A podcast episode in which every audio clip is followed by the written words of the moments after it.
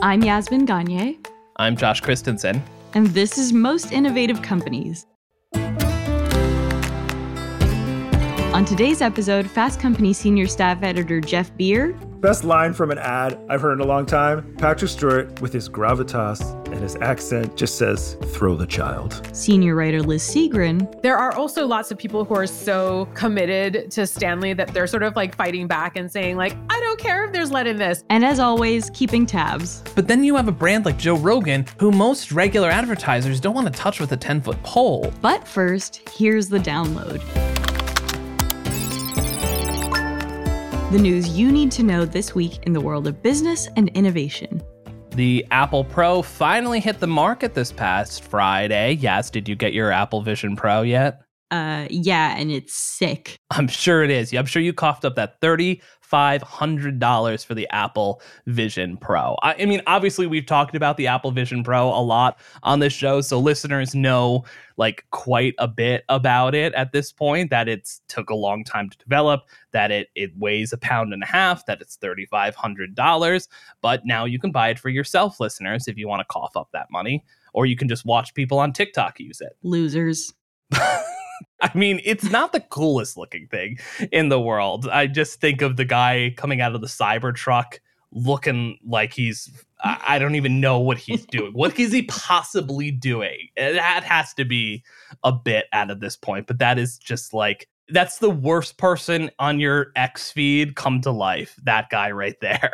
A hundred percent. Now, it's about to get a lot harder for us normal folk. We won't be able to share our streaming service logins anymore. No. I know, man. Starting March 14th, Hulu, Disney Plus, and ESPN Plus will start adding limitations to sharing your account outside your household. This is the same change that Netflix made last year, and while it pissed off some customers, like me, and me, it did net them millions of additional customers globally. Disney is likely hoping for the same outcome, and I hate it. Oh, God, yeah. Well, just bleed me dry. bleed me dry, Disney. Take open my vein and let this out so I can watch the next season of High School the Musical, the musical, the series, the musical. Next story. Connecticut Governor Ned Lamont announced plans to cancel medical debt for roughly 250,000 residents starting this June. This plan is the first of its kind on the state level and would cancel roughly 1 billion in debt for households up to 400% of the poverty line with debt that is 5% or more of their income, which is pretty incredible. That is incredible. If anybody wants to privately pay for my medical debt, that would also be cool. Slide into those those DMs at YazzyG on Instagram. The Dow and S&P closed at record highs last week due to a strong jobs report and blockbuster quarterly earnings from Amazon and Meta. This could signal a turning point for big techs after huge layoffs in the sector this past year, but we'll have to wait and see. I'm not holding my breath, and maybe that's just the nihilist in me. Our final story Republican Senator Tom Cotton is receiving backlash for repeatedly asking TikTok's CEO Shou Chew about his relationship to China. Have you ever been a member of the Chinese Communist Party? Senator, I'm Singaporean. No. That is one of multiple times that he asked Cotton about his affiliation with China, despite him repeatedly telling the senator he was from Singapore. This was part of a Senate judiciary hearing to discuss the risks children face online, which clearly Tom Cotton did not get to the bottom of. and that's the news you need to know today. Josh, what is your favorite Super Bowl snack? Oh, man. I love dips just in general. If I can dip something into big something else. Guy. I'm a big dips guy. love sauce. so I love like a like a seven layer taco dip or just a standard guacamole. But then just like something's really satisfying about just a French onion dip, like the Lipton's mm-hmm. like French onion dip sort of thing yeah. with the wavy lays. Man, Ah, oh, I love a French onion You're dip. so white. It's very basic, I'm sure. Oh well, what about you? What's your favorite favorite death? Foie gras. yeah, I'm a foie gras bitch. No, I uh caviar, caviar. So I don't really have a big Super Bowl snack of choice. That said, I just acquired a Vitamix on sale. And I can't shut up about it, which is so embarrassing and means I'm definitely 30 years old. Yeah. I'm planning on using my Vitamix, which you can make hot soup in a Vitamix, which is crazy. You can also just make hot soup in a pot. this is there's so many other ways to make hot soup. Josh, it won't be as creamy anyway. um, we'll go into this in the episode, my husband conned me into hosting a Super Bowl party at our apartment this coming weekend. And I have this plan to make these like popsicles that are actually healthy, like make like s- smoothies, protein powder, or whatever, and freeze them into fun popsicle shapes and like con a bunch of guys into eating them. So I suppose that's my Super Bowl snack of choice. it's, it's a smoothie popsicles. That's so lame. Shut up. Anyway, as we alluded to, the Super Bowl is set to kick off this Sunday, and we want to talk about some of the ads we're already seeing. So we've invited one of our favorite MIC guests back onto the show to chat about what he thinks. Here's Fast Company senior staff editor and apple of Josh's eye, Jeff Beer. hey, Jeff. Hey, yes. So I want to hear all about which ones you think are the best and worst so far. But first, what are some of the major trends you're seeing in Super Bowl advertisements this year? I mean, trends in, adver- in advertising for the Super Bowl. Uh, I mean, the, the most obvious is like tons of money, lots of production values, and also like talking about them a month before the game, the whole teaser, trailers for the teasers, all that kind of thing. There's animals, of course. So far, we have Hellmann's with uh, Mayo Cat and Kate McKinnon, but Mayo Cat's great. Uh, Bud has the has some horses and a dog again. Doesn't Duolingo have an ad? Uh, yes. I don't. I haven't watched that one yet. And but that's an owl. Yeah, you know, animals, cute animals. They're everywhere. Uh, but celebrities is a huge one. Celebrities is obviously. I mean, that's every year. But like so far, I know uh, Uber Eats and their an Uber Eats ad alone has the Beckhams, uh, Jennifer Aniston, David Schwimmer, Usher, Jelly Roll, and lots more. Yeah, Pringles has Chris Pratt. Coors Light has LL Cool J. Doritos has Jenna Ortega. T-Mobile has a weird combo of Jason Momoa, Zach Braff, and Donald Faison. I know. I Jason know. Momoa with the Scrubs guys. Oh, I'll get into that after.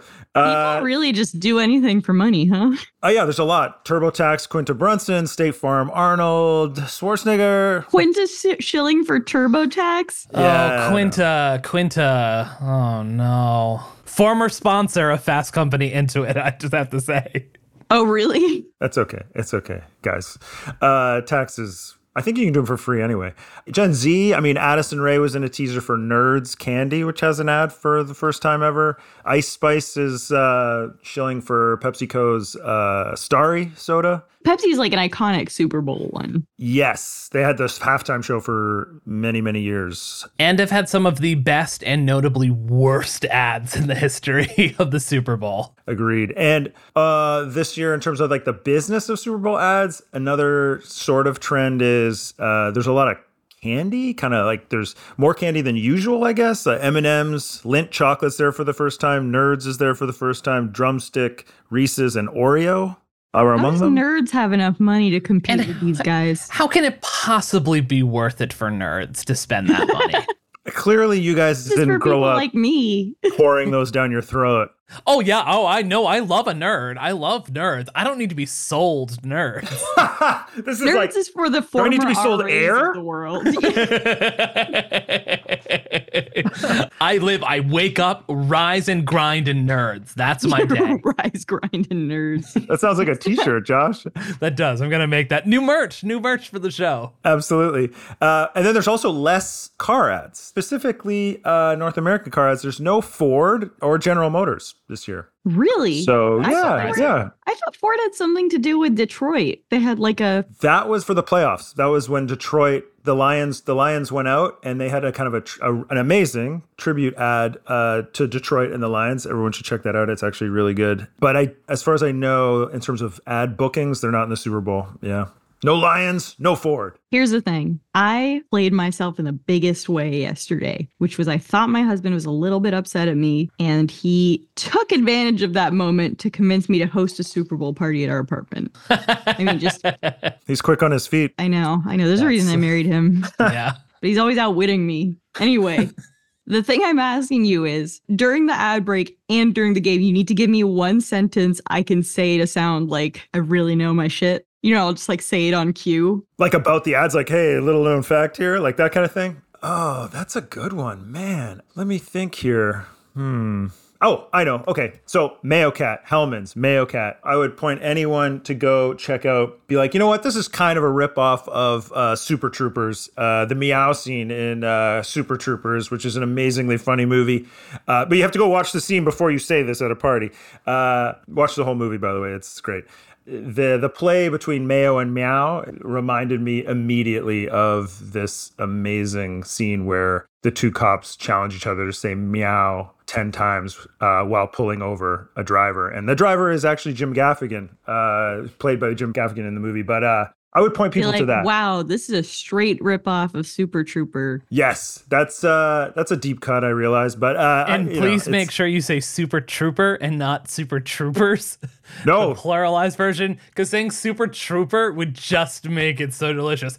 This is just a ripoff of Super Trooper. Someone's like, not the movie. That's not it. No, that's not the one. Still That's not, it. Uh, Mayo Cat is like barely on screen, and I'm like, wow, this is a ripoff. meow, everybody. right, meow. I'll be, I'll be ready. I'll be Are ready. Are you saying meow? Jim Gaffigan plays a wonderful str- like straight man in that t- sort of thing. It's just like yeah, it's it's a good scene. If you want something to say during the game itself, Yeah, you just I'll be gotta like, s- wow, I don't care about Travis Kelce. I care about Pat Mahomes, who's the other player I know on that team. Also sponsored by State Farm and Coach Andy Reid, also sponsored by State Farm. oh yeah. Actually, forget about the ads. We need to just talk exclusively about the Deep State Psyops campaign. Uh, that's Litsky brought up last He episode. brought up. That's really caught fire since we talked to him. That blew up after I we talked notice to it him. everywhere now. I know it's it's everywhere. That meeting in the Pentagon, you mean? The, men- the meeting in the Pentagon? Is And that what, we're has about? five sides? The Pentagon. Did anyone For our see that listeners who didn't make it to the end of the last episode, we're obviously talking about the fact that the NFL is all staged by the US government. I do have to say, just as executive producer of this program, that this does not represent the views of Fast Company uh, or Represents any the of views its of Yaz. subsidiaries. it No, represents, nor is it technically a fact. nor is it a fact in, in any way. Well, my name's Yaz and I endorse my own message. Um, I actually wanted to talk to you about the FanDuel ad, FanDuel Kick Mm, yes. of Destiny. Tell me what the deal is with that because it seems like it's kind of a sequel to an ad last year. Yes, it is not kind of a sequel. It is exactly a sequel. I mean, I wrote That's about what this I'm going to bring idea. up at my Super Bowl party. I wrote about this as an idea. I think as an idea, this is perfect. And I'll tell you why. What it is, is last year, FanDuel and Wieden Kennedy, their agency, decided to do, because FanDuel is obviously sports betting and, and, and that kind of thing, they wanted to show the kind of fun you can have within a game, the game within the game, which is betting on little things here and there, little outcomes. So their ad itself uh, took that to heart and they got uh, Rob Gronkowski, uh, who was not a kicker, retired NFL legend to challenge himself to kick a field goal live. They did a live broadcast ad during the Super Bowl, and he would kick a field goal. And if he got it, the people who signed up for FanDuel had a chance to share $10 million in like prizes and money and uh, betting, like FanDuel money. And so that was the big thing was, is he going to make it? Is he going to make it? Well, just like live sports, anything can happen. He missed. So that sets up obviously a sequel. Yeah. He's got to do it again. He wants to do it Ron again. showing up again after losing? Yeah, yeah. Side note, last year his trainer was legendary NFL kicker Adam Vinatieri. This year in that teaser ad campaign, his trainer was the now late Carl Weathers, who famously trained Rocky in all the movies. But he's in the teasers. Carl Weathers is in the teasers. Uh, Carl uh, Weathers is uh, uh, amazing. Um, actually, he didn't train Rocky in all the movies. No, he the trained. Rocky Okay, in right, the right. Third movie. Look, Josh, what I'm talking about is the beach running scene, okay? That's what I'm talking about. okay, also okay, had- okay, fair. One of the best cameos of all time on Arrested Development. Oh, it's where so he just good. played a very cheap man. He got some carrots. he get some. himself, Potatoes? right? You It was like stew. himself. Yeah. He played himself, and he was Tobias's acting teacher, and was just a cheapskate. It's one of the greatest cameo appearances of all time. It's terrific. Rob Gronkowski is back Mm-hmm. and he's going to try it again. And they're going to do it again. And this time, the FanDuel people you can bet make or miss. And John Cena's in there as like a foil, like he was going to get the ad, and then Rob, then Gronk busts in and says, "I want to do it again." And John Cena's fired basically. My point is, I think it's a great idea because no matter what happens, they can just keep rolling with this. They can like bring in new celebrities. It's live. It's like you don't know what's going to happen and it's totally different. So that's what's happening with this. And I think if they play it right, you could basically have Kick of Destiny 12. Like, on and Ron's on gonna and be like 90.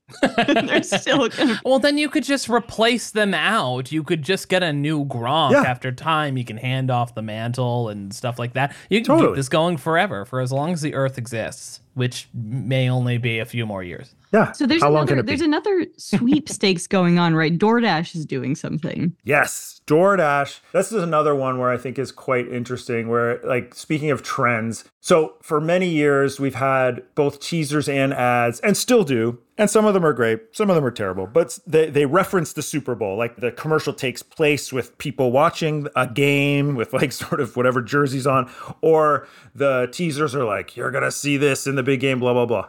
FanDuel took it a little step further, using the Super Bowl as a vehicle for, for something fun. DoorDash is doing a similar thing in terms of using the game. They don't even have they have the teasers and trailers out, but their whole idea is as a viewer, you have a chance and a DoorDash user, you have a chance to how what they call win the Super Bowl, which is they had to team with every single advertiser in the Super Bowl to be able to DoorDash something, some crazy bits from every single advertiser. So you'll That's actually get really cool. That's a great idea. And they, because their slogan is you can DoorDash pretty much anything. That's basically Yeah. their, their their slogan. So they've tied that in, and Is coincidentally, that countrywide or is it just like based on your zip code you might get like mayonnaise? no, you get everything. Like if you win, you get everything. Like a- they're trying to figure out how to do it with the cars and all that. But and and coincidentally enough, same agency as FanDuel, Wieden and Kennedy is, has done this one as well. So they're really looking into how to use not just the game in terms of a reference within the ad, which is which is fun. That can be, you know, that's fun. But using our attention and the the the actual experience of watching the game, being involved and actively participating in that brand activation, which I think is really interesting. And potentially i mean disastrous if it becomes a trend and like so many brands try to do it at the same oh, time Oh, yeah. but like and if it doesn't quite fit or whatever but for, as of right now i think it's really it's a really exciting kind of space because this is one of the last you know truly collective experiences where brands are are present and people are paying attention and and, and they're ready to kind of have some fun And it seems like um, there's sort of this trend of people being self-referential, right? Like everybody sort of understands that they are in a Super Bowl ad. Yeah, for sure. The the best one actually. There's a lot of these. I mean, the Coors Light one just came out the other day, and you know, uh, a a boyfriend shows up at a house wearing the wrong jersey, and the the Coors Light train, driven of course by LL Cool J, crashes through the through the through the wall. Uh, It's a whole thing. But one of the best ones is BMW had a teaser which was like maybe 10 seconds long uh, last week, where Christopher Walken is like kind of walking in a hallway and obviously gets a call from I don't know his agent or something, but he's kind of like old guying it, like, huh, what? You mean an ad for an ad? What is this? And then and that's the end, and it's just the BMW logo. I don't know what the ad is yet. Maybe it'll be out by the time people listen to this, but that kind of just oh, we're doing a Super Bowl ad. Just get ready for it. Like they're kind of tying into the cultural moment, really hyping it up as a cultural moment within the advertising itself, which I get it. It's cool. I think it's interesting if it's done right. Yeah, BMW is definitely one example that uh, that did it right. Tell me about the sort of the the Miller Lite ad because from what I understand, it kind of turns people into ads for the company. Yeah, I mean that's a funny one too because this is like uh the one part about using the game in the cultural moment. I don't think you can say Super Bowl technically if you're not an actual advertiser. I don't know who the lawyers on that are, but anyway, they got to say big game. But there's a lot of brands that are using just the the media moment around the Super Bowl, and I, Miller Lite is one of them in this case because they don't have an official ad during the Super Bowl, but they rolled out this I mean, it's not really a teaser because they don't have an official ad, but they rolled out an ad when all the teasers are coming out and people are kind of paying attention to this stuff. They rolled out an ad with Rob Riggle running with a whole bunch of people wearing Miller Lite t shirts.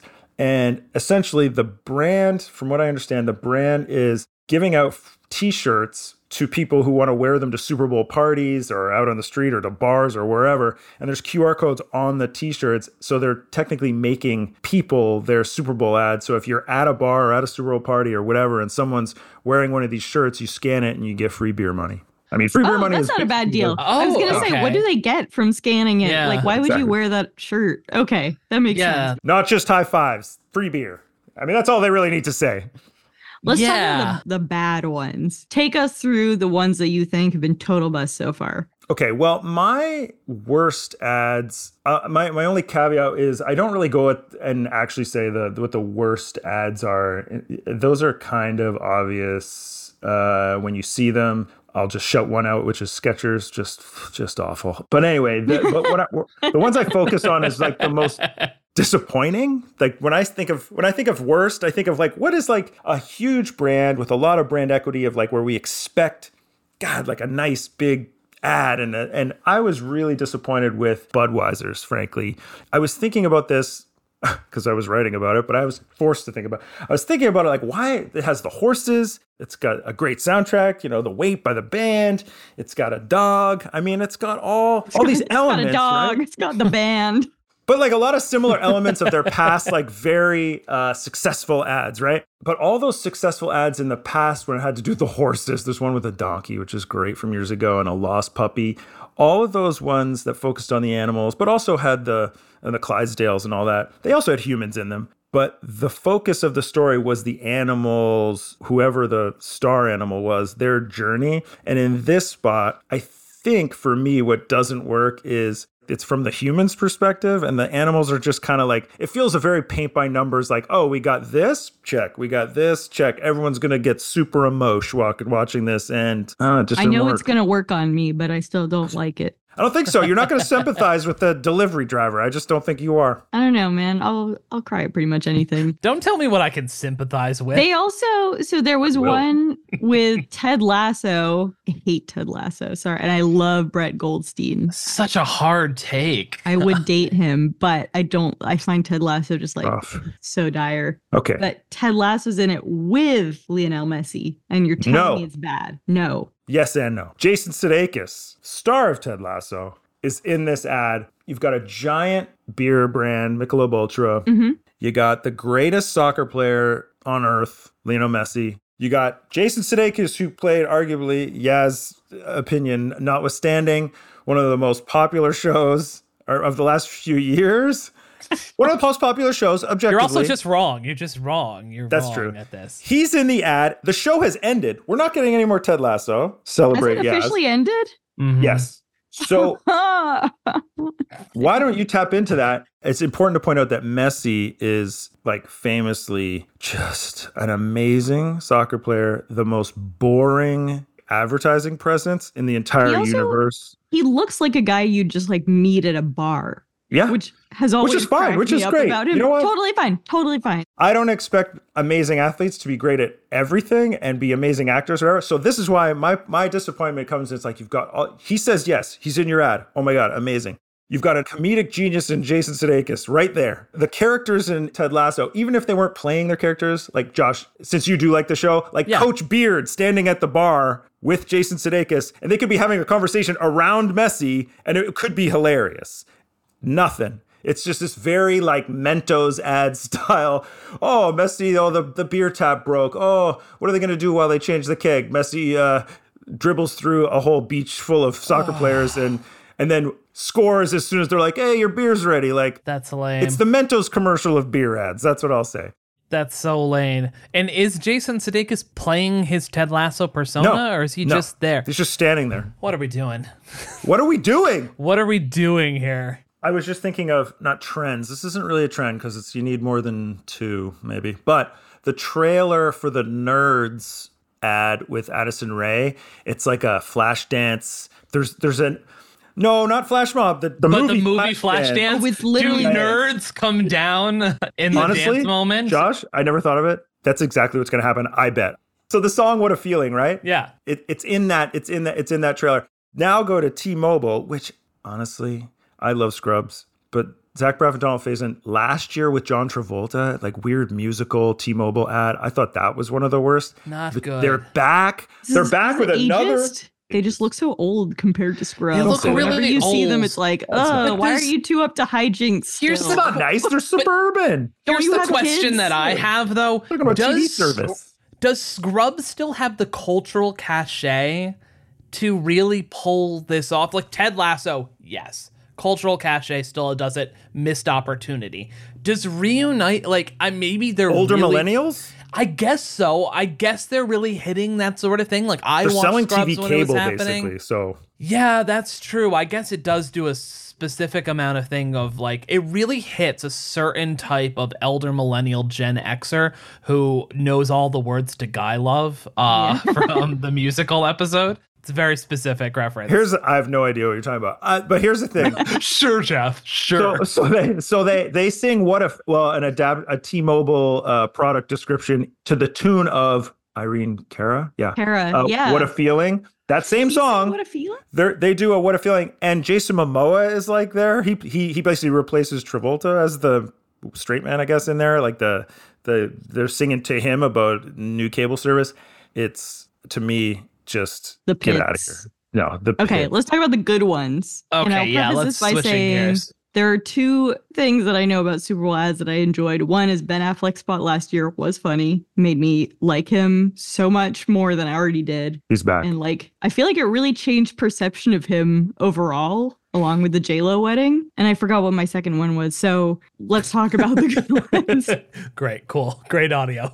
Well, just to long pause, and we're out. Just to touch on uh, uh, your point about Ben Affleck and Dunkin. So that was Dunkin's first ever Super Bowl ad last year. This week during the Grammys, a hilarious new ad, like really good. Like the persona he's taken on with these Dunkin ads is like uh, half Casey Affleck's character in that SNL Dunkin commercial from a number of years ago, which is amazing. If you haven't, if no one's seen it, and and then Ben Affleck himself uh, in the job interview scene in Good Will Hunting. Those are the those are like his. That's like his character in this. And I, after seeing that Grammys ad, I would be absolutely shocked and disappointed if Dunkin doesn't have an ad in the Super Bowl because it had it even ended with a to be continued. I don't know, but anyway, he's back with that. Worth checking. I thought out. it couldn't get better than Armageddon, but The, he's the back. best.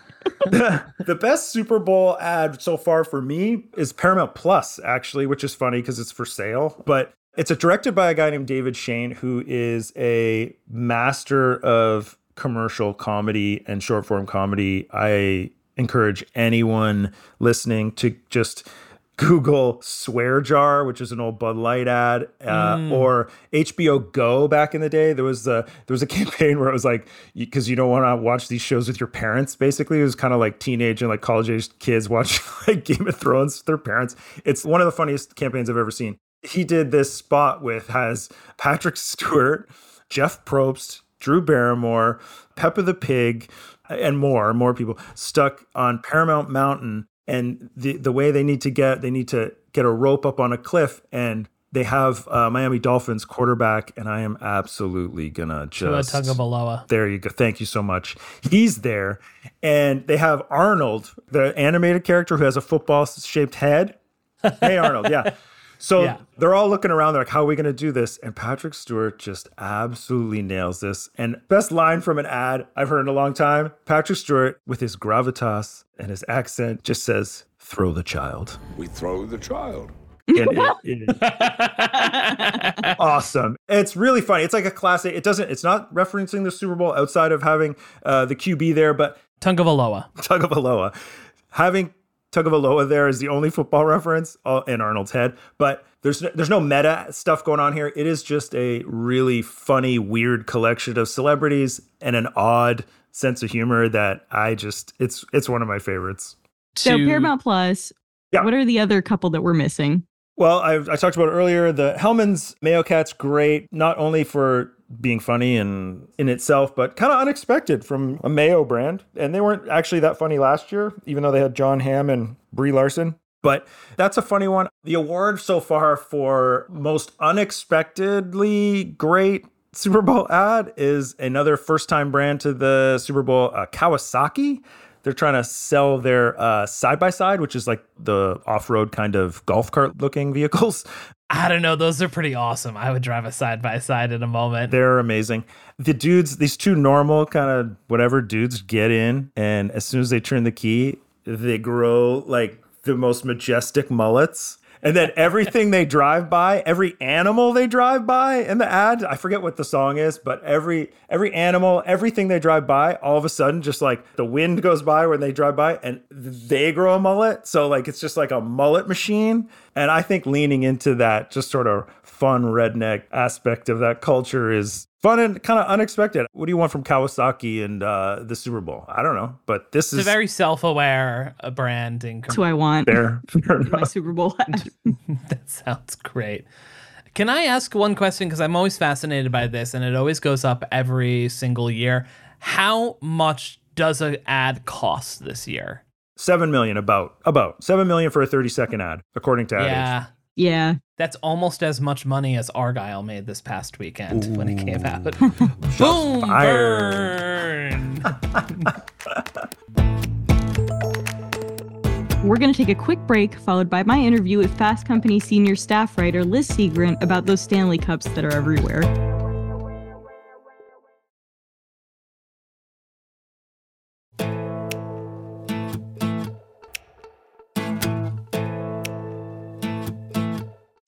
Liz, you wrote about the kind of Stanley Cup craze. I have obviously, you know, as a person who's on social media, seen images of lines at Target. How did we get here? You know, Americans have loved water bottles for over a century. We have this very strange attachment to water bottles. If you think about it, you know, Stanley, the brand that's currently in the news, was founded in 1913. And then in the 1950s, brands like Nalgene um, came to the market. These brands marketed themselves as sustainable, everyday accessories. And that marketing did really, really well. I am curious, like in the 50s and 60s, were they already talking about sustainability? Absolutely. Yeah. So, you know, Stanley and Nalgene both targeted campers and uh, Boy Scouts. Um, and they were talking about how, you know, when people went out into the wilderness and went camping, there was this movement called Leave No Trace, which meant basically don't Mhm. leave any uh, remains, you know, when you go uh, camping. And so these bottles really position themselves as a way to be part of the environmental movement that was already bubbling up at the time.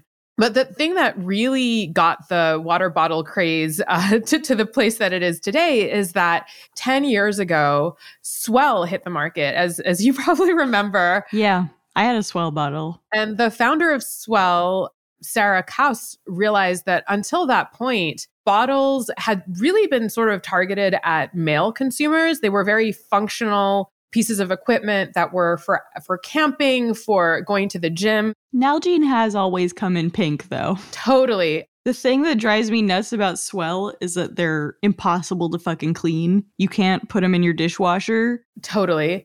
they have a small opening at the top. They also don't keep your drink cold, which is Nope, really annoying can't when you're like you camping in the summer. it. Yeah. Yeah, it's really But that said, when I was in college 20 years ago, my college bookstore had an overpriced pink Nalgene with our college name on it. And I really, really wanted that bottle. But look, looking back, it was like purely like psychological, I think. It's like it was an accessory. It was an accessory that I could carry that suggested that I was eco friendly and that branded me as part of my college, right? hmm So actually, the psychology of the bottle has never really been about, you know, a vessel that contains water. It's always been about other things. Sarah Kaus realized that she could turn it through S'well into a fashion accessory. And so she came up with this idea of a beautiful bottle that came in all these feminine colors and designs. And she pitched it to women's magazines like Vogue and like, oh, Oprah's magazine. hmm And that's when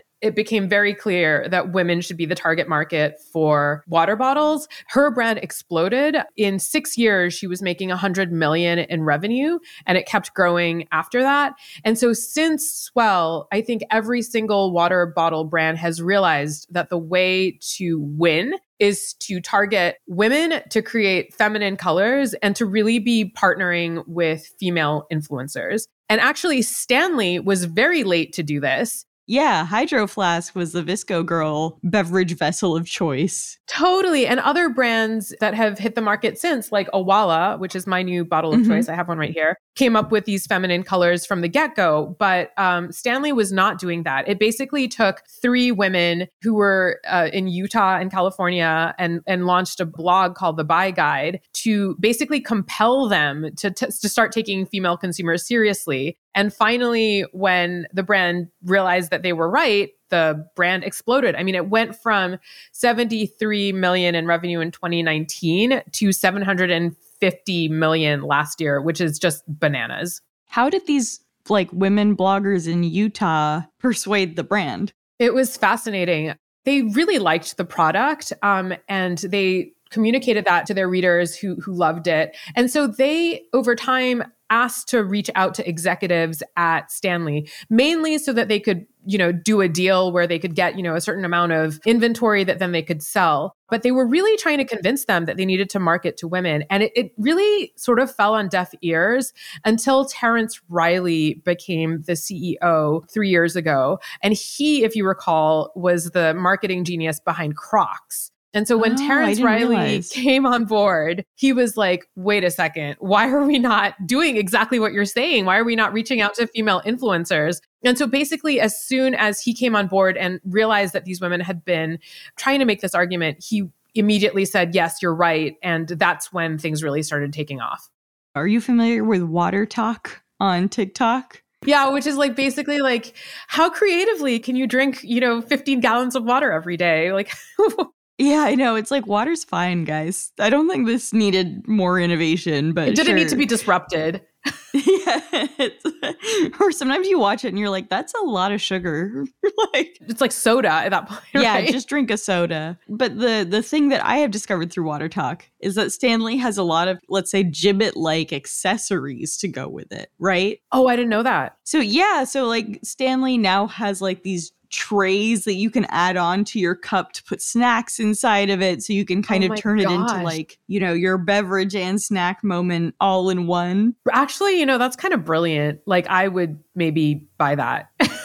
Yeah, no, 100%. I mean, to me it felt like not enough room for snacks. I was like the beverage to snack proportion is off, but well, but that's partly because the tumbler is so enormous, right? Like, it's yeah, it that's what I mean. Like- but I do think the company has pursued an interesting strategy of not only acquiring new customers, but like building a lifestyle around it, if that makes sense. Yeah, and also doing what Crocs did, which is to drop new colors Mm-hmm. and new designs on the regular. And, you know, consumers have been like way into this. You know, there are all these women, WaterTok ladies, let's call them, who um, have every single color. And there's like, you know, So many. dozens of them. it's like beanie babies, but it's a, a beverage thing. Well, and and my argument in my story is that over the last decade we've learned about how terrible the fashion industry is and how polluting it is and there's so much stuff on social media about how fast fashion is so bad. These bottles on the other hand have been marketed as eco-friendly and since, you know, the S'well phenomenon, they've also been marketed as a fashion accessory. So I think that in some way, it's been a way for people to get that dopamine hit of, you know, a new product without getting the overwhelming guilt of, of being responsible for killing the planet. So I think that that's been part of it when it's obvious that You're buying something. three bottles that's preventing you from consuming a lot of single use plastic, that's a great thing. If you have 30 bottles, I mean, you're like actively contributing to the problem, right? Because it takes so many more resources to make a really fancy stainless steel bottle than it does to make a single use plastic bottle. So it's just, it's not an eco friendly thing to be doing. Right. I suppose, although you could say, like, I guess if you bought 30 bottles, got bored of collecting Stanleys and used them for 30 years, you'd probably be okay. You know what I mean? It's like a sort of like um value over time situation. Maybe. But yes, I see what you mean. I mean, by it's not like a novel point to say like consumption is bad. It's like shopping at the Reformation when they're like, these jeans actually saved three liters of water. And you're like, literally, how? I'm still buying a pair of jeans. But the other thing is that you are probably going to get bored of your Stanley Cup. But the thing is that there are all these other brands that are waiting in the wings, waiting to become the next Stanley. And so what you're going to do is you're going to get bored of your Stanley and then you're going to go buy an Owala or one of 50 new brands that are on the market. This week, there was some news regarding Stanley and the fact that those bottles may or do contain lead. Yeah. Tell me about that. I mean, it's like social media giveth and social media taketh away, right? Mm-hmm. I mean, there's a, a mom on social media who is constantly looking at lead in all her different products. Her son got lead poisoning as a baby and it had very serious brain damage from that. And, and, it's true, you know, lead in large quantities can cause a lot of serious damage in, in children and in adults. So this was, you know, her quest. And so when she looked at Stanley, the home test that she was doing revealed that there was lead in these cups. And so she, you know, started this movement on social media. And eventually Stanley had to respond. Unfortunately, it is true that Stanley uses lead in its manufacturing process. It says that the lead is inside the bottle, in the interior of the bottle, and that there's a little pellet that basically sits at the bottom of the bottle there's very little chance that a consumer would remove this pellet because it's covered in stainless steel um, and therefore have any exposure to the lead. But the mom bloggers are saying, well, but you know, kids really do whack these things around. Like kids are very likely to to do something that could potentially cause that to come out and the, the impact could be very serious. And so it's been enough of a PR crisis that some people are just throwing out their Stanleys. There are lots of moms who are very concerned about this now. So it's possible that Stanley's moment is is over. And what's interesting is that immediately after this happened, all the other brands came out. Like I got an email from Owala saying, uh, "By the way, we, we have never had yeah. lead in our manufacturing process ever. The war is like heating up right now." Have we seen? I mean, it's probably too soon to say, but any estimates on how this could impact their sales? I I'm not sure. I think it's too soon to say. And there are also lots of people who are so committed to Stanley that they're they're sort of like fighting back and saying like, I don't care if there's lead in this. In fact, if you guys watched the uh, SNL over the weekend, there were these three women, including Dakota Johnson, who were holding their enormous Stanley cups and talking about all the lead that they're drinking, and it's like not a big deal. so who knows what's going to happen? But I think it just shows that the water bottle wars are here to stay. If it's not Stanley, it's going to be something else. And yeah, we're just wedded to our water bottles. Yeah, I mean, you wonder with a brand like Stanley if it's going to end up in a Peloton situation where, you know, there's overwhelming demand. They make enough supply to compete in that and continually assume like an upward trajectory for their sales when that may not be the case. And then what happens to all the consumers that they had been targeting for a century before, right? The construction workers, the outdoorsmen, you know, are they no longer attracted to Stanley because now all their bottles come in pink and are associated with an SNL skit? an SNL skit or like trad wives. But I will say this last night I stopped by my local Target in Brooklyn, and in advance of this conversation, I walked by the sort of cup section. There was like none of the feminine colors, but like I literally saw a man pick up like a mud green Stanley and just put oh. it in his oh. bag. You know, like I think interesting. All this to say, I think if a dude took a black Stanley out of his bag on like some kind of bachelor party, no one would be like, yeah, that's yeah, it's it's interesting. I mean, maybe they have enough brand equity and loyalty to outlast this. Yeah, we'll have to wait and see what happens. I mean, growing tenfold in 4 years is a lot for a company. And so it'll be really interesting to see what happens because at, at some point, like regardless of the lead scandal, you know, brands viral moments will eventually Fall come to an end. Favor, yeah. Right. And so I think I think the other lesson here for companies is like what do you do when you have a moment of such incredible growth, right? How do you maintain it? How do you keep things going? And I think that's like an unsolved question. I, I don't know how Stanley maintains its dominance after this.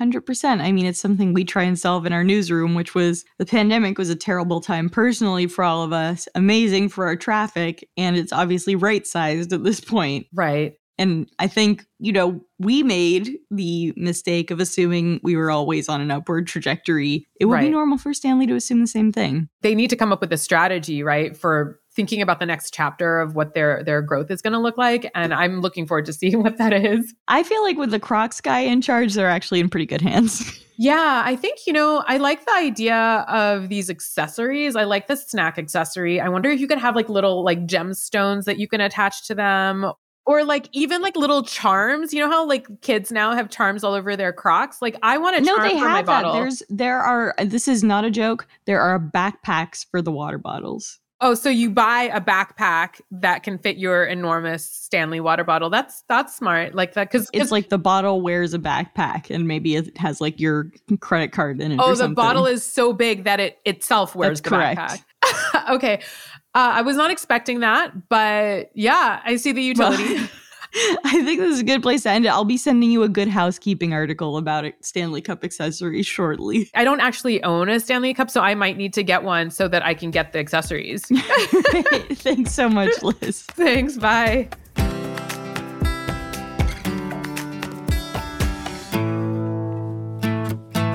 We are back with Jeff, and it's time to wrap up the show with keeping tabs. This is where each of us shares a story, trend, or company we are following right now. And Jeff, since you're our guest, what are you keeping tabs on?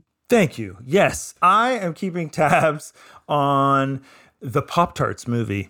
Have you heard of this? Have you seen of this? It's like oh yeah, Jerry Seinfeld, Jerry is Seinfeld. involved. Yes, Jerry Seinfeld. He's been talking about Pop Tarts for years on late night show appearances, and I, I think also in his stand up. But so he has written and directed a movie called Unfrosted, the Pop Tarts story. I don't like that title. And hold on, it takes Josh. Just hold on. It takes place in 1963, and it chronicles the race between uh, Kellogg's and Post uh, to come up with a, a breakfast pastry. If that doesn't grab you, so far the cast is Seinfeld, Melissa McCarthy, Jim Gaffigan of Super Trooper fame, Hugh Grant. Christian Slater, Bill Burr, Daniel Levy, Sarah Cooper, Fred Armisen, and others. Look, I just think that I love Pop Tarts, but I also know this a movie about this sounds absolutely idiotic and absurd. But is it just idiotic and absurd enough to be amazing?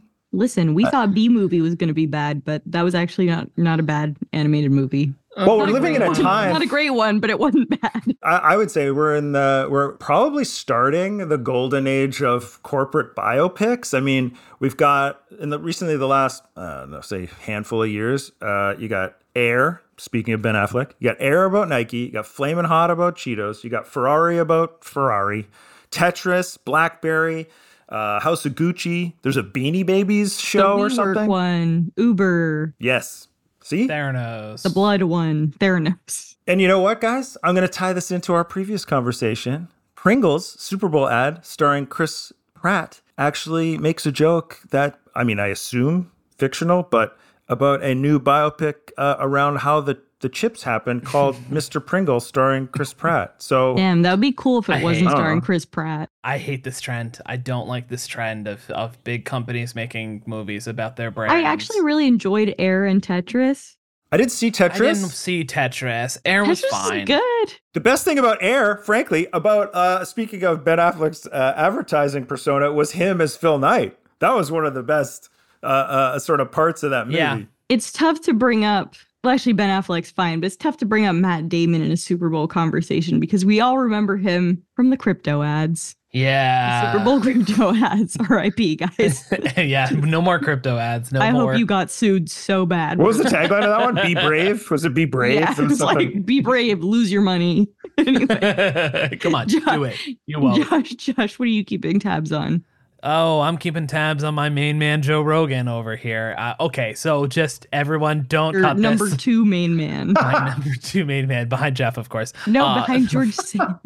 besides George Santos. Yeah, that's my number one. No, that's the George Santos. Yeah, that's definitely my number one. No, uh, uh, I hate Joe Rogan. I just want to put that out there. Where it's not a thing. I think he's an incredibly mid comedian who's developed a career for the path of least resistance and has been rewarded by uh, a nine figure contract with Spotify a number of years ago and just re upped that contract with Spotify. And I, I- I don't want to get too into the whole like implications and what it means for Spotify and, and or, or in terms of just the kind of cultural conversation of it. I don't get why his podcast is the most listened to in the world. I never will, never will understand that, but it is what it is. What I am more interested in is the fact that this deal, unlike the first one, is not exclusive to Spotify, meaning that Joe Rogan's podcast will be available on every podcast platform, Apple Podcast, wherever else you get your shows, wherever else you can subscribe to most innovative companies.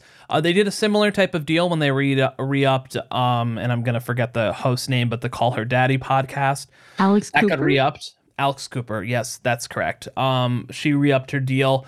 No longer are those podcasts going to be exclusively available on Spotify, which is really an interesting trend uh, in sort of reverse. I think part of the thing behind podcasts that made them so attractive that it was sort of a democratized form of media where it wasn't beholden, unlike TV, where if a show's on HBO or a show's on Netflix or a show's on uh, pick which channel, and it's not like you can just turn on any channel and any channel can have any show that they want. It's kind of like that in podcasting. You don't have to have exclusive rights and you can choose wherever you want to watch something, in this case, listen to something, wherever you want to do it. If you like an app and a UI better, and it really makes more competition between these apps to make a better user experience. And I think it's really good for the media overall. Well, Spotify didn't like that.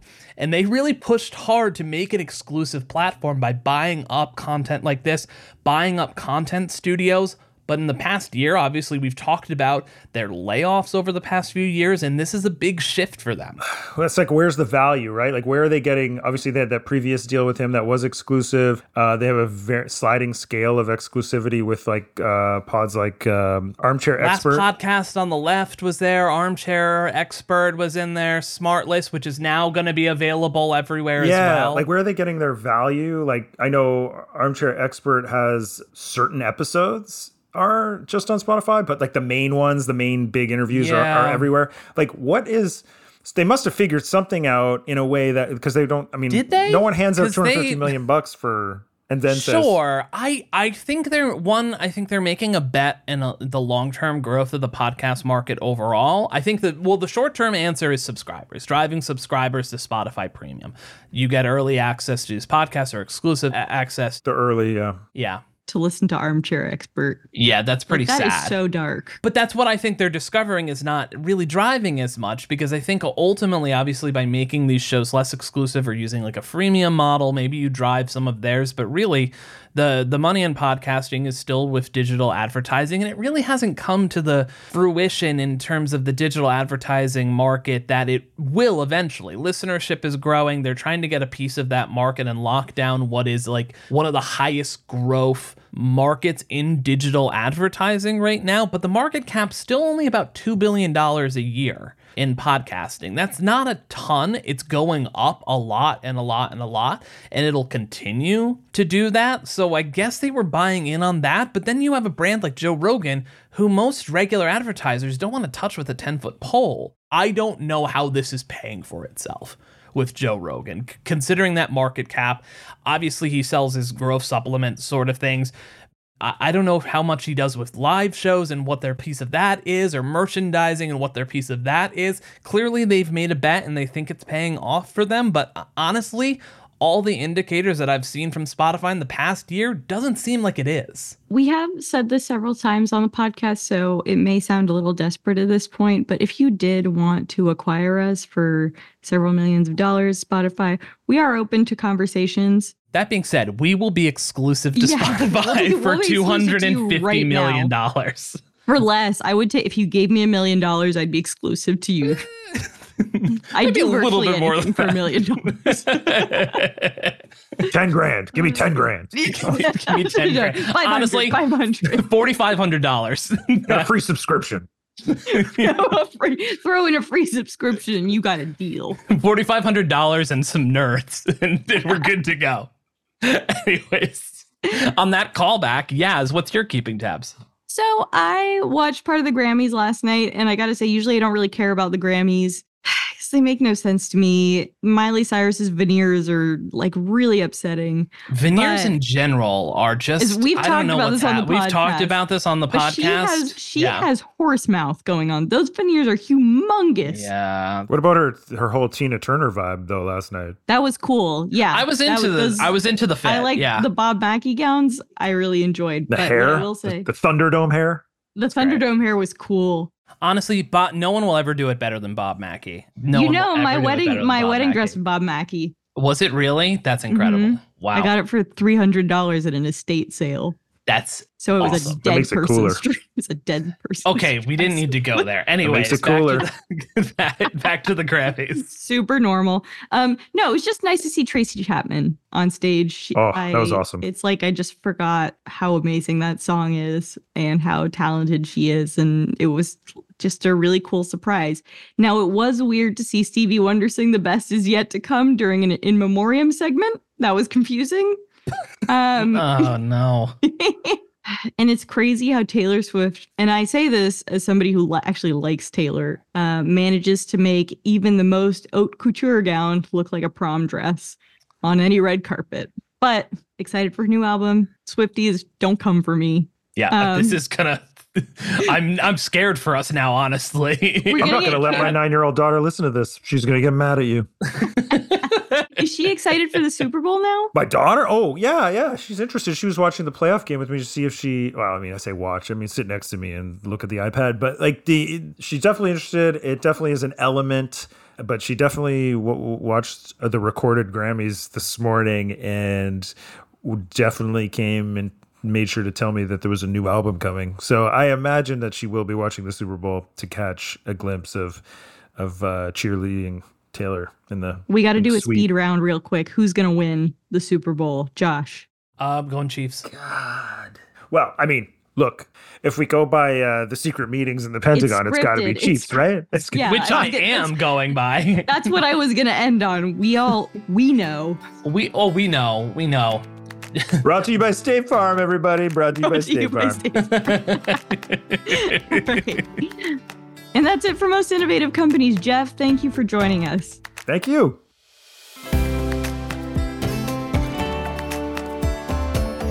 Our show is produced by Avery Miles, Blake Odom, and Julia Shu. Mix and sound design by Nicholas Torres, and our executive producer is Josh Christensen. Remember again to subscribe, rate, and review, and we'll see you next week.